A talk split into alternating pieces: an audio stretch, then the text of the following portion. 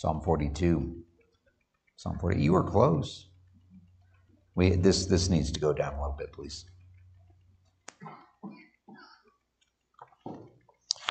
I was sharing in our class yesterday morning that uh, sometimes when we come to the scripture, sometimes when we come to the scriptures, we will eventually know that one's off. Are these ones off? Yep, they're off. We're not going to be able to get this one. I'll just use this one here.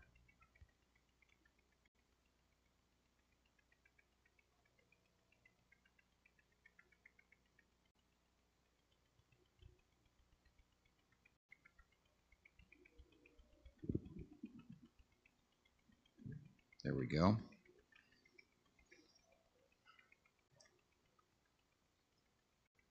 We'll eventually get this figured out.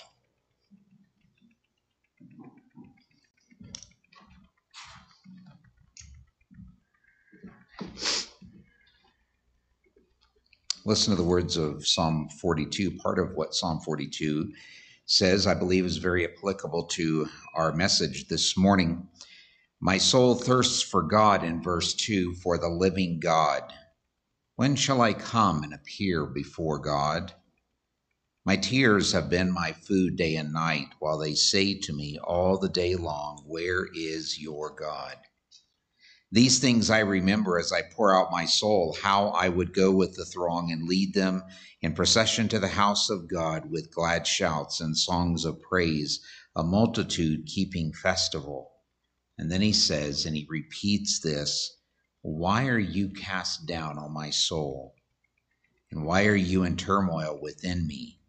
Hope in God, for I shall again praise him, my salvation and my God.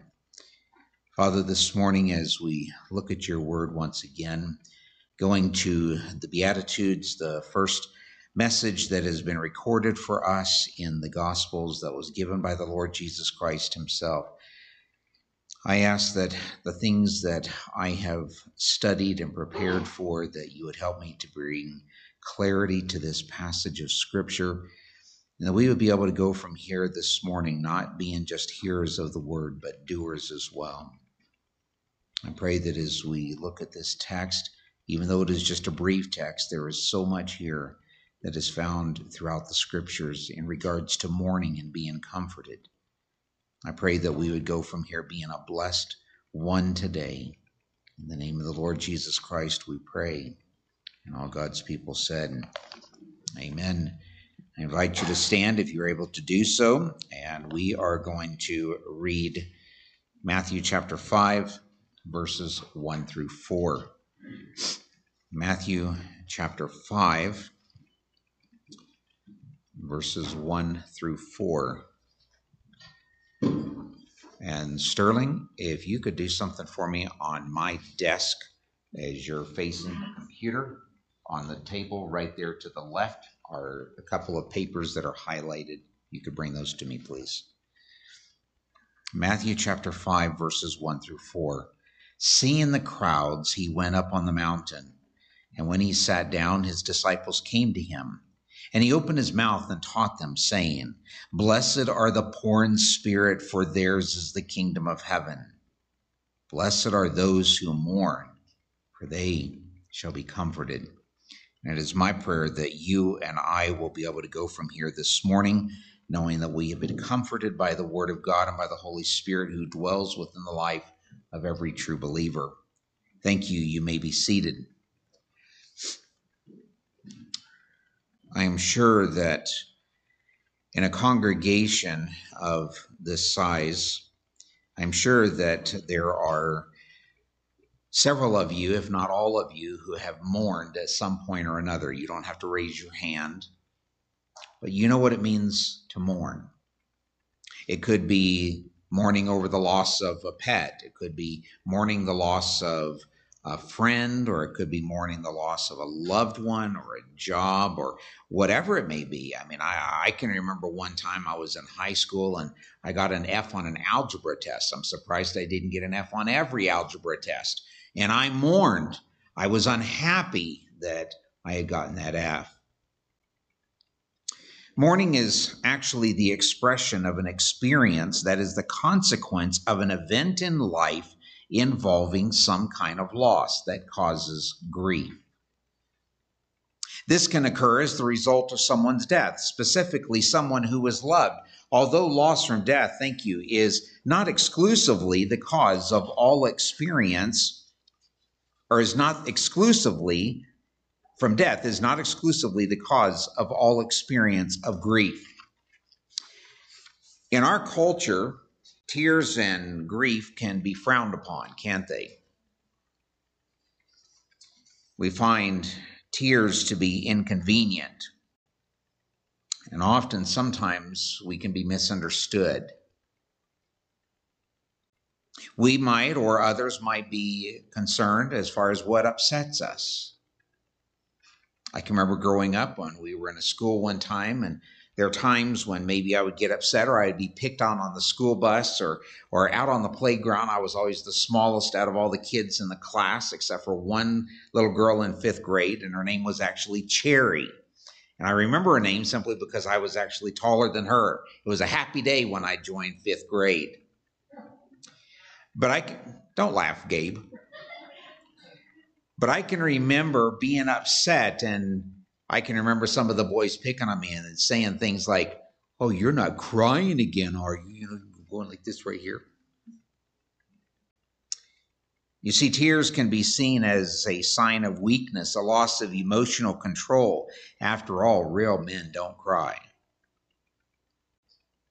Yet listen to what one commentator notes grief is an emotion that is common to the human experience that we witness through the biblical narrative. Many Bible characters experienced deep loss and sadness, including Job, Naomi, Hannah, David, and we read in John chapter 11 as one example that even Jesus mourned. Jesus had grief. End quote. Have you ever experienced grief so deep that your body hurts? Have you ever wept until you felt like there were no more tears left? Maybe your grief was so overwhelming that you didn't know what to do or how to handle that grief. There, there are, are, multiple books that have been written on how to actually handle grief, everything from little pamphlets or tracts to, to, to entire books that have been written. And I don't believe that they're all wrong, but everybody writes about grief, or those who have written write from their own perspective. You see, this morning, you need to understand that my grief can never be your grief, and your grief can never be mine. Because how you actually handle that grief in your life is going to be different, even if our situations were the same. If I were to lose my spouse or I was to lose a child today, it's not going to be the same response that you have towards losing a spouse or a child in your life. Every one of us handle those things differently. And, and a large part of how we handle the, that, though, actually is based on the kind of theology that we have. You see, Paul makes it very clear in the book of First Corinthians, chapter 15, that we are not to sorrow as those who have no hope. For those of us who are true believers, when, when grief deals or when grief comes to our life and, and it's in regards to the loss of a loved one, we can have hope that we will see not just them again if they're a true believer, but that we will see the Lord Jesus Christ, who one day, as Revelation chapter 21 reminds us, he will remove all tears from our eyes. What a glorious day that will be. But how do you handle your grief? What do you do with that grief? King David knew the pain of grief when he wrote in Psalm 56, verse 8, You have kept count of my tossings, put my tears in your bottle. Are they not in your book? Brother Scott, you want to have somebody help you there, brother?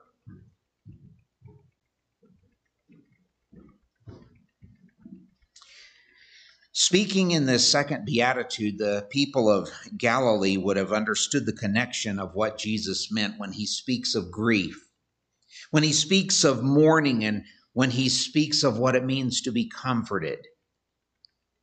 Throughout the Old Testament and the New Testament, we find multiple words that, that give account for hundreds of uses when speaking of mourning, weeping, lamenting, grief, or crying.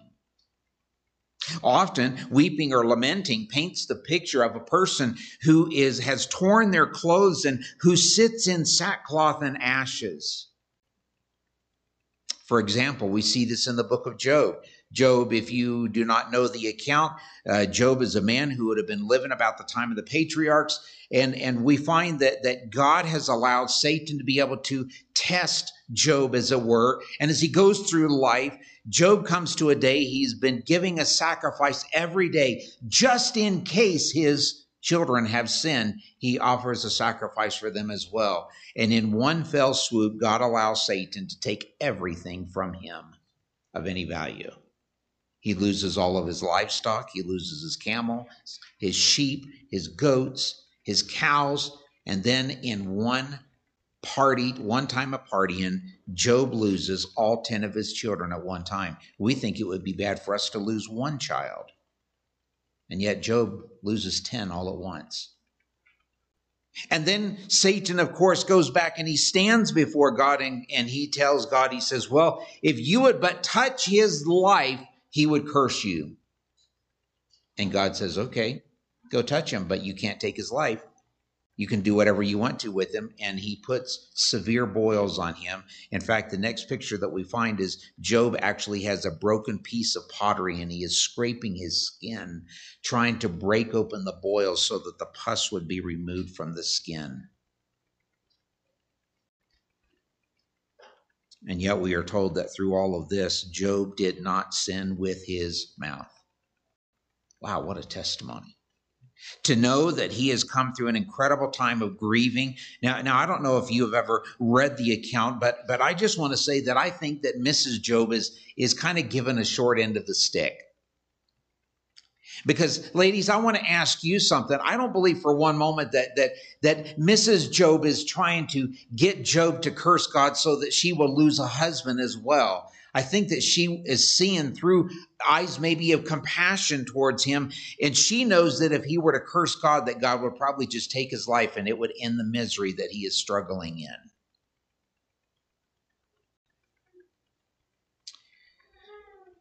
There are three main Hebrew words that give the verbal pictures that we find, and the words actually mean one, an inner attitude of mourning or lamenting.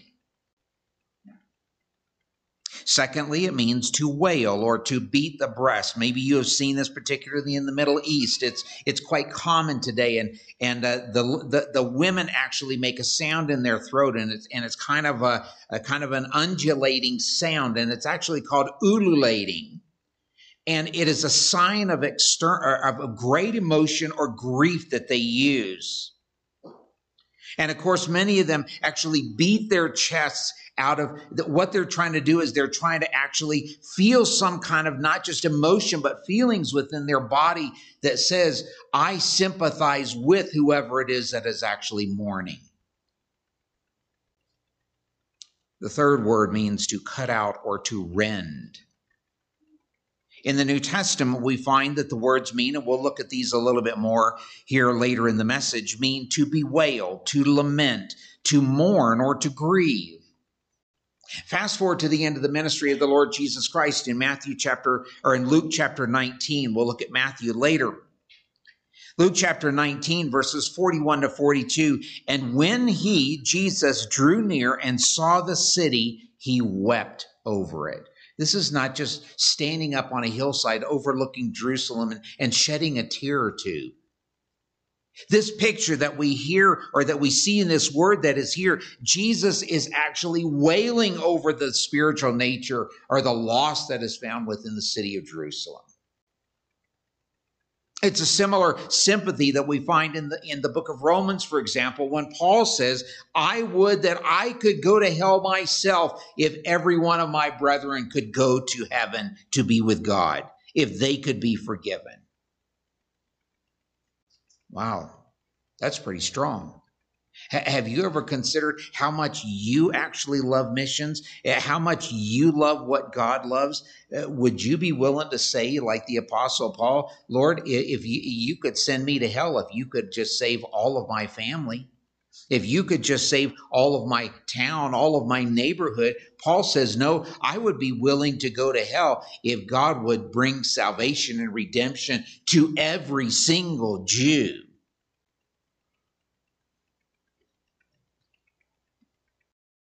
He weeps over it, saying, Would that you, even you, had known on this day the things that make for peace, but now they are hidden from your eyes. And in this sense, Jesus is greatly sorrowful because of the spiritual condition of the people. He mourns for them. In, in, biblical times, mourning was actually a business for, for those who, who did not feel that they had cried or wailed enough over death or great calamity. And if you had the means to pay for it, you could actually hire professional mourners to handle the grief on your behalf. Often, the more mourners that you hired, it would symbolize a greater degree of grief or sorrow, or would tell the others around how great a status the dead person actually had in life. By the way, we are now 2,000 years from biblical times, and do you know that there are actually professional mourners still in the world today? And this is not just in the Middle East. I brought some things to read to you because some of you may have a hard time believing this. Most of us dread going to a funeral no matter who has died. However, some people actually make their living by attending these events, and they are professional mourners. And the word that describes them is actually a moirologist, or a sobber, a wailer, a crier. In fact, in South Africa today, you can pay someone to cry, and they'll even threaten to jump into the grave if you're so inclined. But of course, they charge more for that service. The practice of having paid mourners has actually begun or is believed to have begun in China and in the Middle East, but it was also found in ancient Egypt and in Rome. Today, you can still find professional mourners. For example, in England, there is a service called Rent a Mourner. As one might, of course, it would be in England. As one might expect, these mourners are more reserved, well dressed, and they are polite. In the United States, we actually have paid mourners as well. One particular group at the Golden Gate Funeral Home in Fort Worth, Texas, these people are trained and paid for their services. And interestingly enough, for those of you who are military, there is a group of ladies at Arlington National Cemetery who are professional mourners called the Arlington Ladies. While they are quick to say they are not professional mourners and take offense if you call them that, the reality is, this author says, they actually are professional mourners. And the program actually began in the late 1940s as a way of ensuring that no service member who is buried at Arlington National Cemetery would be buried alone. The ladies volunteer just one day a month and they might attend six or seven funerals in a day.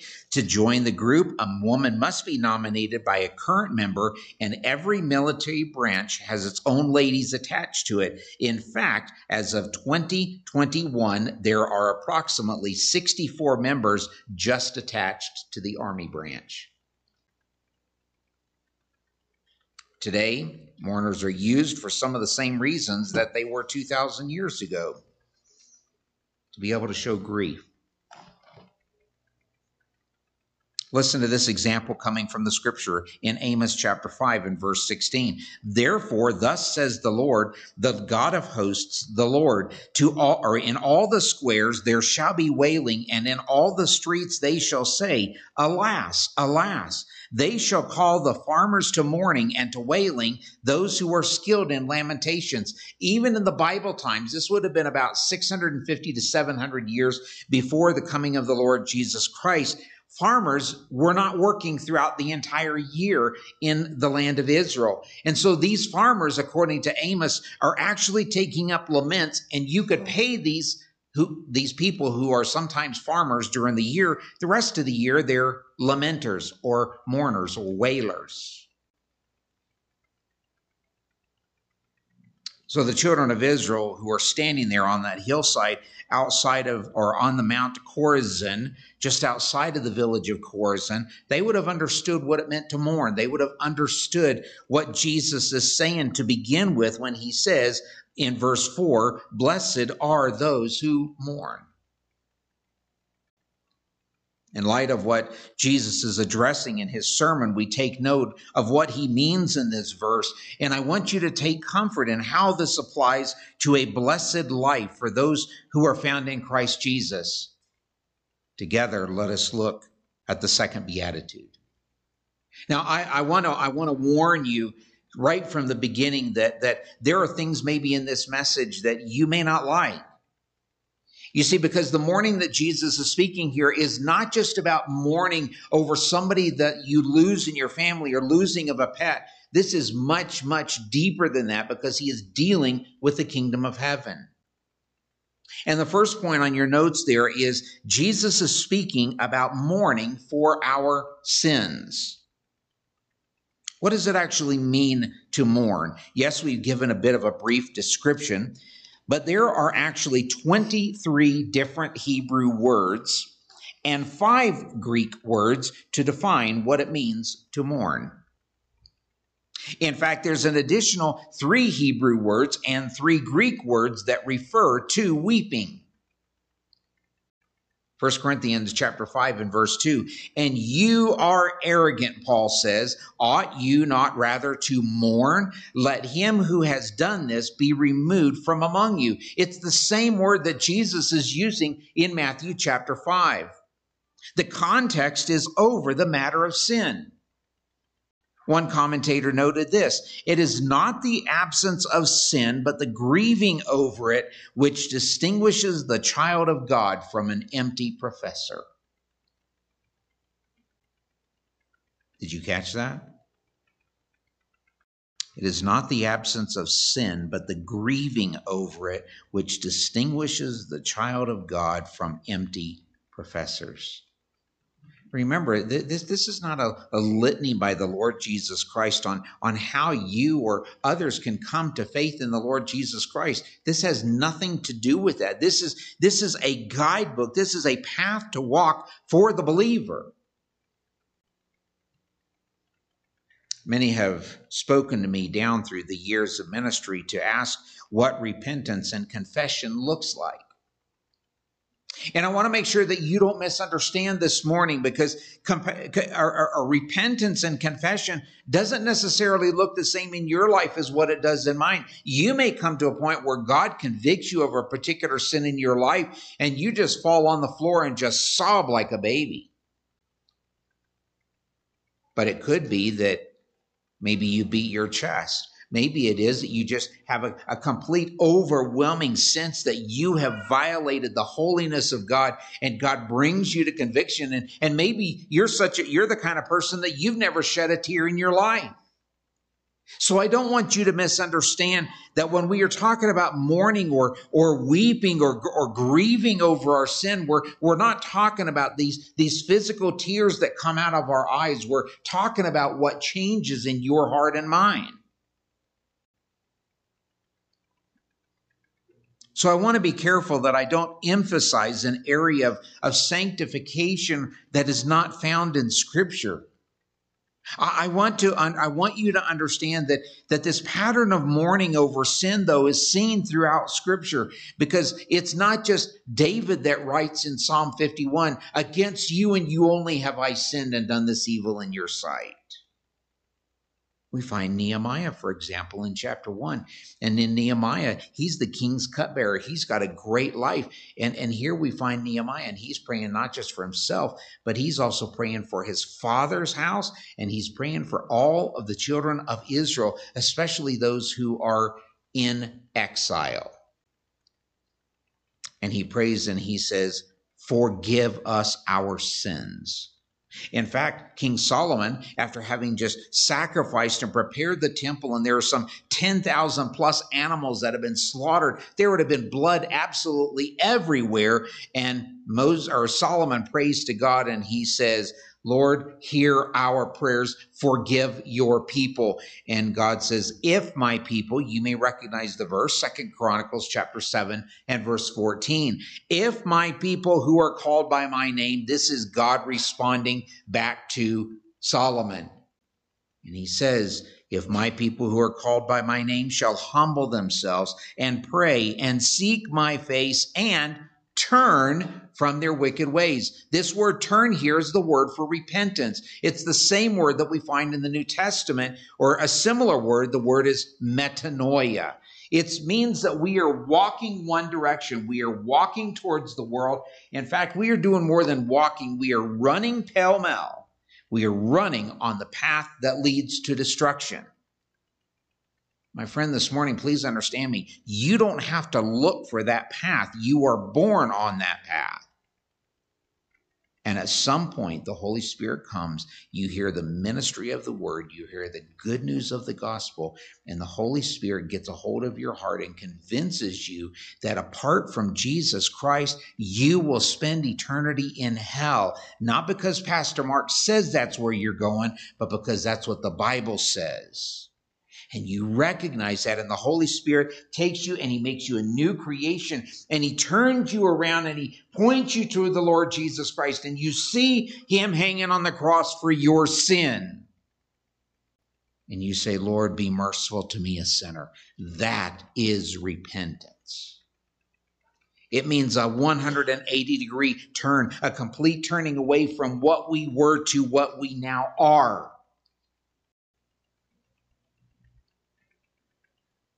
Again, not everybody will shed tears. Not, not everybody will wail. Not, not everybody will, will beat their chests in a sense of humility and piety. But this does not mean that we do not mourn.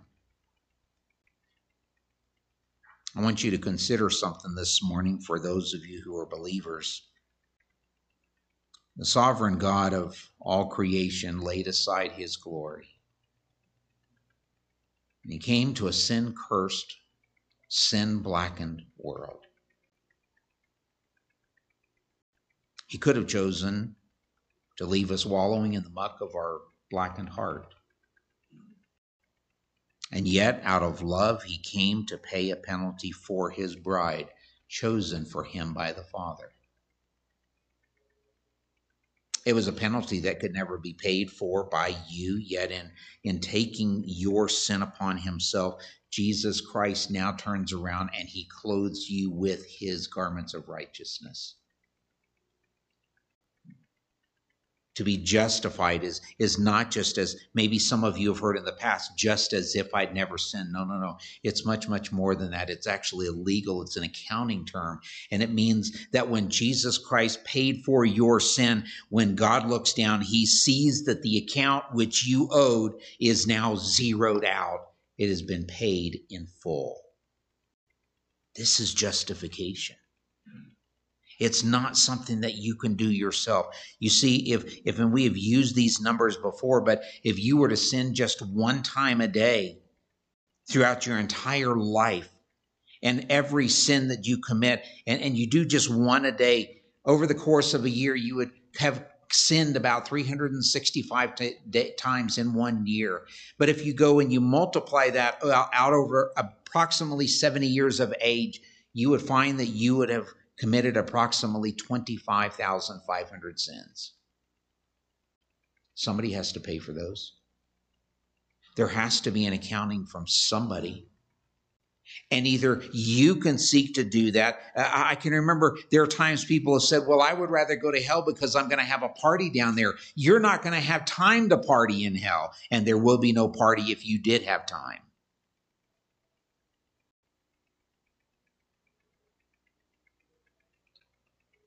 When the Lord Jesus Christ hung on the cross and he became sin for us, he who knew no sin, he who was the perfect sacrifice, he came to bring peace, not wrath, because he had to be able to take care of the wrath that the Father rightly was going to give to you and I. You see, salvation isn't isn't just a matter of, of, of, you and I praying a little prayer or or saying something at the end of a track or or maybe repeating after a Sunday school teacher or or, a, a, a, a, young person's teacher, uh, maybe as, as their uh, was it called Ch- children's church.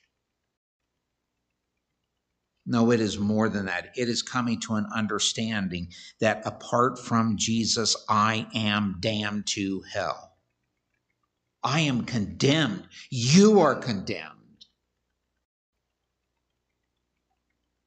So here's the question if you're a believer this morning Why do we enjoy remaining in our iniquities, in our sin, in our wickedness, for which Christ had to suffer the separation from the Father and bear our hell? You see, this is, this is the real question that you and I need to be asking ourselves each and every day. Every time we respond in an unfavorable manner to a spouse, to, to a child, to a grandchild, to a work colleague, to, to somebody that we don't even know, instead of remembering that the Lord says there are two commands that I want you to follow. Number one, love the Lord your God with all your heart, soul, and mind. And the second is likened to it, love your neighbor as yourself. And we find ways, we look for ways to be able to get upset at others others in the world.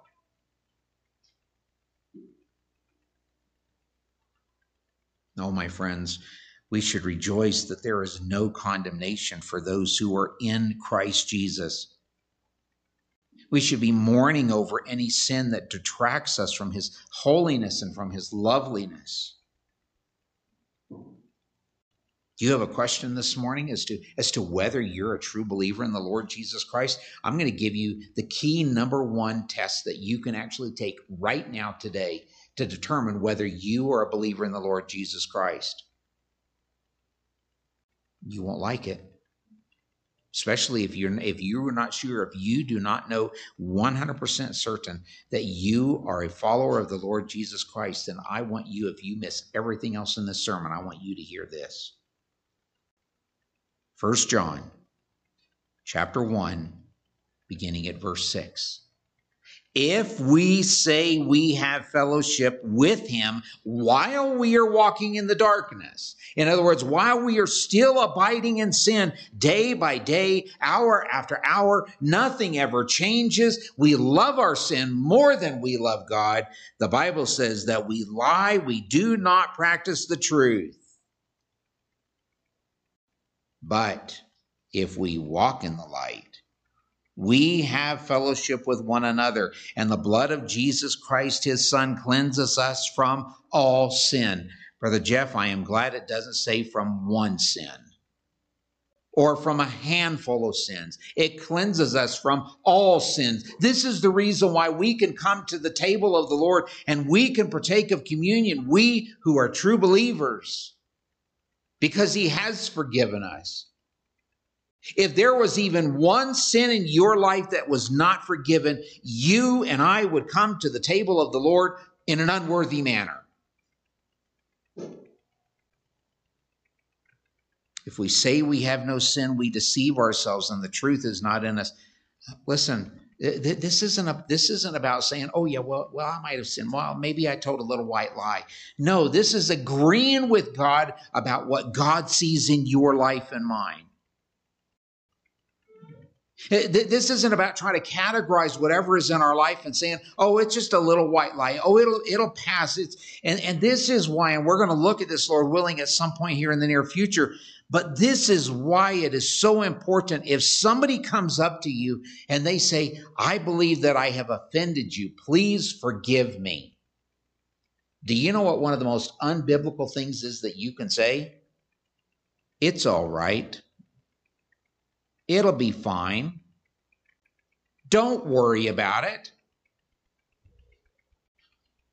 You know why I say it's unbiblical? because Jesus Christ had to die for that offense. Therefore, it can't be all right. You see, when somebody comes and they seek forgiveness from you for something that they have done, admit it. Admit that God has forgiven you and respond to them in such a favorable way that you can say, As Christ has forgiven me, I forgive you.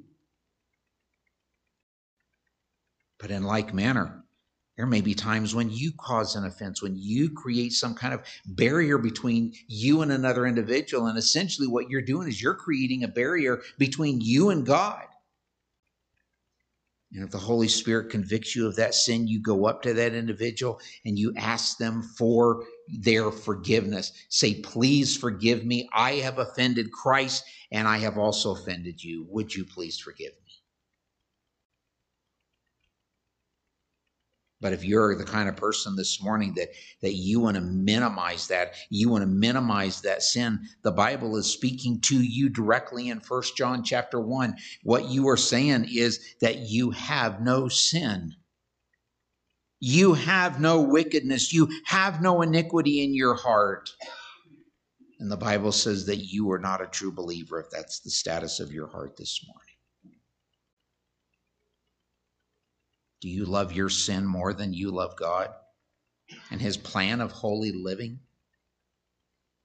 Do you mourn when you struggle with maybe a particular besetting sin in your life? Maybe you have a sin in your life and it seeks to swallow you alive. It's like quicksand in which you are caught and you feel like you are just being swallowed by it. And it's going to fill up and it's going to encase your body and then it's going to swallow you and your head's going to go down underneath and you're not going to be able to breathe.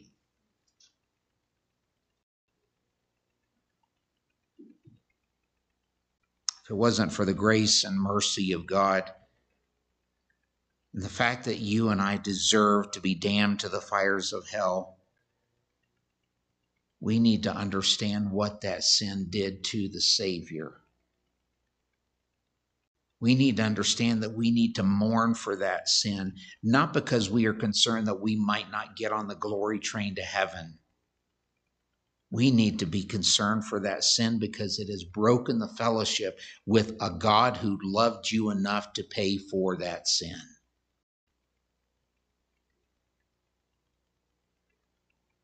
Listen to what Calvin wrote.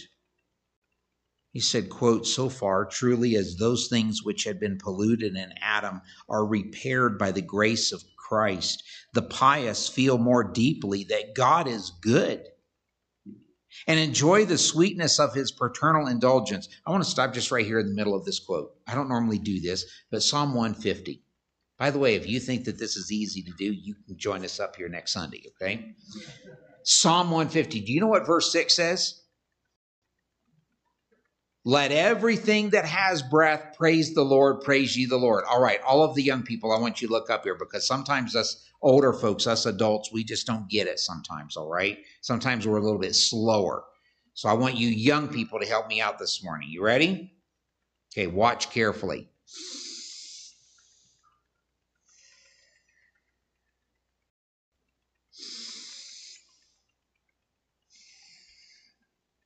What is that called? I'm sorry, was that a young person? What one of the young people, what is that called? Breathing. And the Bible says, let everything that has breath praise the Lord, praise ye the Lord. You know what the word actually means? It means to lift up holy hands, to be thankful to God for his goodness and his grace. Believers, you, you and I should wake up every morning shouting and singing from the top of our lungs. Amazing grace, how sweet the sound that saved a wretch like me.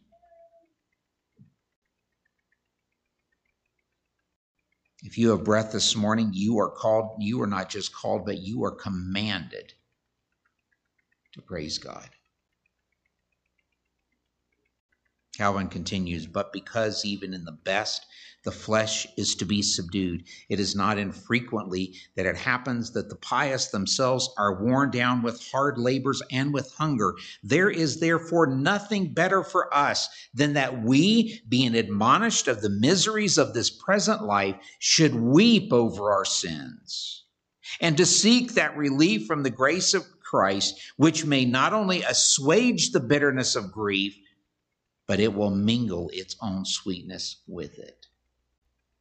Praise the Lord. Praise ye the Lord. Hallelujah. Annie, you remember that little song that maybe you sang in junior church or in Sunday school? Hallelujah, hallelujah, hallelujah, hallelujah. Praise ye the Lord. Hallelujah, hallelujah, hallelujah, hallelujah. Uh, you know, some of you aren't praising this morning. Let's try this again. Hallelujah, hallelujah, hallelujah, hallelujah. Hallelujah, hallelujah,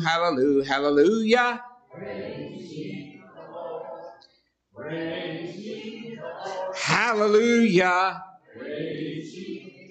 hallelujah. Hallelujah. Praise ye the Lord.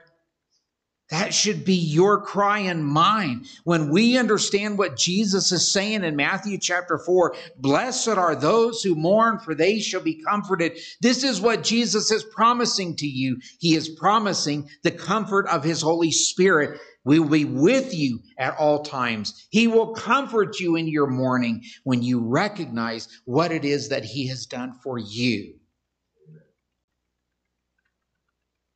Listen to Joel chapter 2, beginning at verse 12. Yet even now declares the Lord, return to me with all your heart, with fasting, with weeping, with mourning. Rend your hearts and not your garments. The writer of, of, of Joel here is saying, don't worry about the external.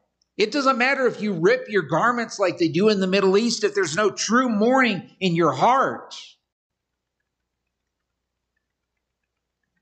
Return to the Lord your God, for he is gracious and merciful, slow to anger and abounding in steadfast love.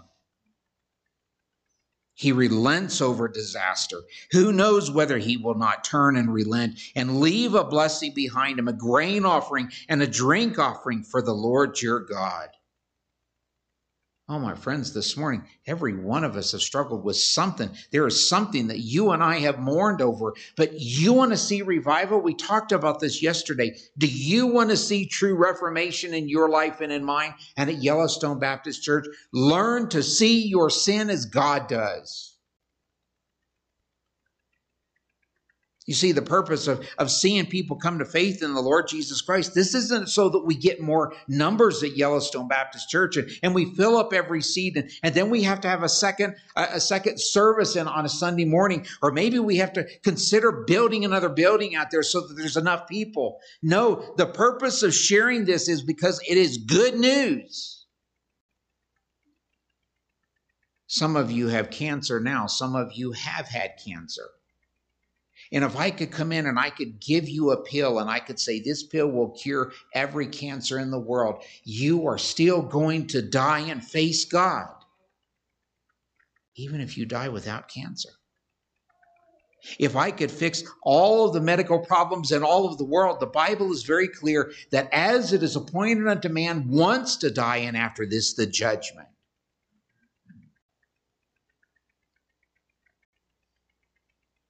You say, Well, I have never wept over my sin. I can't say that I have ever shed a tear. What is more important to you? Is your will, is your way, is your desire to, to be able to fulfill whatever lust it is that is in your heart or, or whatever pride of life that you may have. And, and everything ultimately comes from pride. Uh, we heard about it this morning in, in the book of James that the trials and the, the things that we struggle with in this life, the temptation comes when we are drawn away by our own lusts. Lust is not just about sexual sins. It is about anything that you have or I have in my life that exalts itself above the holiness of God.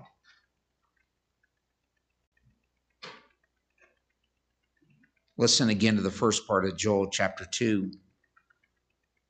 God is declaring, yet, even now, he's writing to the people who are in exile. Do you not understand? As he is speaking to the people of Israel, He's saying, Do you not understand, people? Listen to what God is saying. Return to me with all your heart. He has taken them, eh, just a brief synopsis of a history. He has taken them out of Israel or out of Egypt. He has taken them across to the promised land. It, for 40 years, they wandered because they didn't have anything that they could do to be able to get into the land. Eventually, under Moses, they get into the land of Israel. And as soon as they get into the land of Israel, what do they do? Complain. There's giants in the land. The Bible says that they actually followed the Lord their God until the end of the days of Joshua. God has to raise up judges on a regular basis. Some of them, some of them reigned or ruled for, for 20 to 40, 60 years. And at the end of that, as soon as it was done, they looked out and they saw what the Canaanites and the Amorites and the Jebusites and the mosquito bites, and they realized what all of them had. And you know what they did? They turned around and they ran after them. You and I aren't any different. You know, we, we have a men's meeting on, on Thursday night, and, and the ladies have a meeting as well on, on Monday night. And you know what they're doing? They're going through a book called Disciplines of a Godly Woman because my wife and the other ladies who are helping teach, they understand the struggles that you have in your life. We have the, the passages that we look at from Hebrews. And the reason that we go through those passages is because we understand, I understand that it's not going to be enough for you to come on a Sunday morning, take off the God box, and think that you're done for 166 and a half hours a week. It's not going to be enough to change you. And it's not a matter of you coming here every single time the doors are open, but that would be great. The point is that you understand God so much that you can't help but want to be around other believers. That you love his church, that you love his people, that you love him, that you love his word, that you love what he loves, and that you hate what he hates.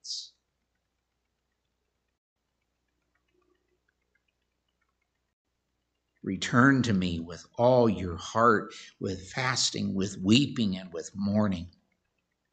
Oh, my friends, this morning, if only we would return to God that way.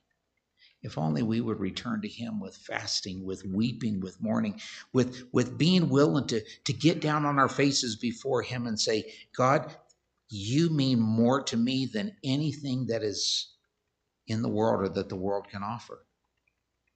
Matthew chapter 6, the Lord Jesus Christ makes it very clear later on, and he says that we're not supposed to lay up treasures here.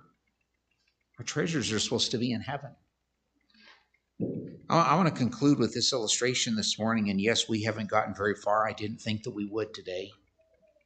Lord willing, we'll finish this section on verse 4 next Sunday.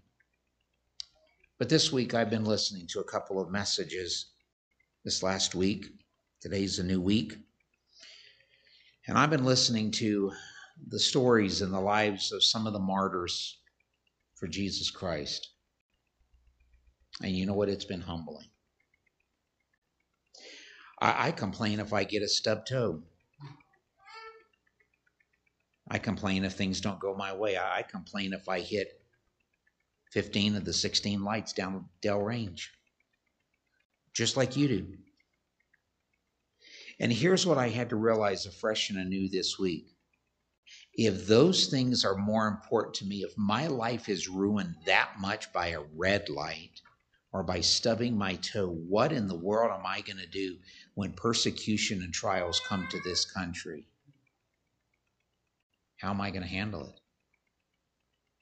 How, how, how am I going to be able to stand up and look you folks in the face and, and or or if I'm in prison and, and I'm there for my faith and and we find we can't meet anymore or we're having to meet out in caves or in the rocks or or find a, a, a, a group of trees somewhere and to be able to meet and to be able to worship God. What is it going to say to you if the things that the world offers is more important than the eternal life that God offers me?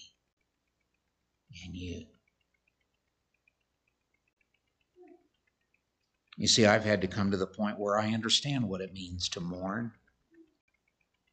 But I also know, as we will look at, Lord willing, next week, I also know what it means to be comforted. And it's a comfort that you can't ever offer me. And it's a comfort I can't offer you. You see, the, the, the, the reality is this if if I'm struggling and I lose a loved one or I lose a family member, or you've lost a loved one or a family member, and I come to the hospital or I come to the hospice unit or I come to the funeral home and I'm there with you and I can put my arm around you and I can comfort you, I can't comfort you like Jesus Christ can. I'm simply an under shepherd. He's the great shepherd. And Psalm 23 says, The Lord is my shepherd, I shall not want. And I want you to understand this morning. Want you to hear one more thing. Because the Lord is my shepherd, I know for a fact, according to his word, that he can be your shepherd too. And if your faith is not found in the Lord Jesus Christ, the Bible says in John chapter 3, verse 36, that the wrath of God still abides upon you. I don't care what your position is. I don't care whether you've taught. I don't care whether you've preached. I don't care whether you've sung in the choir. I don't care if you've been a Sunday school teacher. I don't play, care if you've played the guitar. I don't care what you've done in your walk in a church throughout all of your life. If your faith is not in Jesus Christ, the Bible says today is the day of salvation. Know today before you leave. Because the Bible assures us 100% that you can know beyond a shadow of a doubt that Jesus Christ is Lord and Savior. You want to be comforted? in all of your afflictions and all the struggles, again, go back and read Psalm 42. And at the end of every one of those verses, you don't have to turn over there, but I want you to listen to this. As a deer, Psalm 42, as a deer pants for flowing streams, so pants my soul for you, O God. Thank you, Lord Jesus Christ, for doing that for me. My soul thirsts for God, for the living God. When shall I come and appear before God? Lord Jesus Christ, I don't know when you're going to return, but thank you, Lord Jesus Christ, oh, for what you did for me. Verse 11, why are you cast down, O my soul? Why are you in turmoil within me? Hope in God, for again I shall praise him, my salvation and my God. Thank you, Lord Jesus Christ, that you are our hope, that you are our salvation, that you are our rock and our refuge, a very present help in time of trouble. You want to be comforted in your life? Then look to the great comforter. Look to the one who makes it possible for you and I to be with him one day. All of this one day is all going to go away. We're not going to have to worry about anything. No sin, no tears, no crying, no sign, no nothing. My wife and I were talking about that this week. Do you know on average, I think they say that the average person sighs 12 times per day? 12 times. So if you get up in the morning and and your spouse says, Are you sighing? Yeah, I've still got 11 more to go.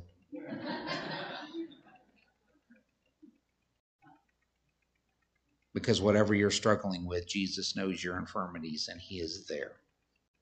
Amen. Be comforted today, you who mourn, for you are truly a blessed one. Father,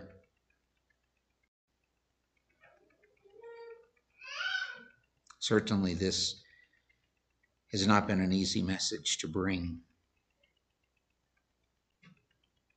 I'll admit that when I started working on this one verse alone, I wondered what I could say or whether there would be other verses maybe that we combine to be able to get through one message. But oh, Father, there is so much here. There are so many words that are found about mourning, lamenting, weeping, but we are to mourn over our sin and help us, Father, to mourn, to help us realize how dangerous life is without that mourning. To realize that the sins, the iniquities, the wickedness that we take for granted are the same sins and wickedness and iniquity that required the Lord Jesus Christ to go to the cross. Oh, Father, help us to see our sin as you do so that we may be comforted in our life. Yes, it's the name of the Lord Jesus Christ. And all God's people said, Amen.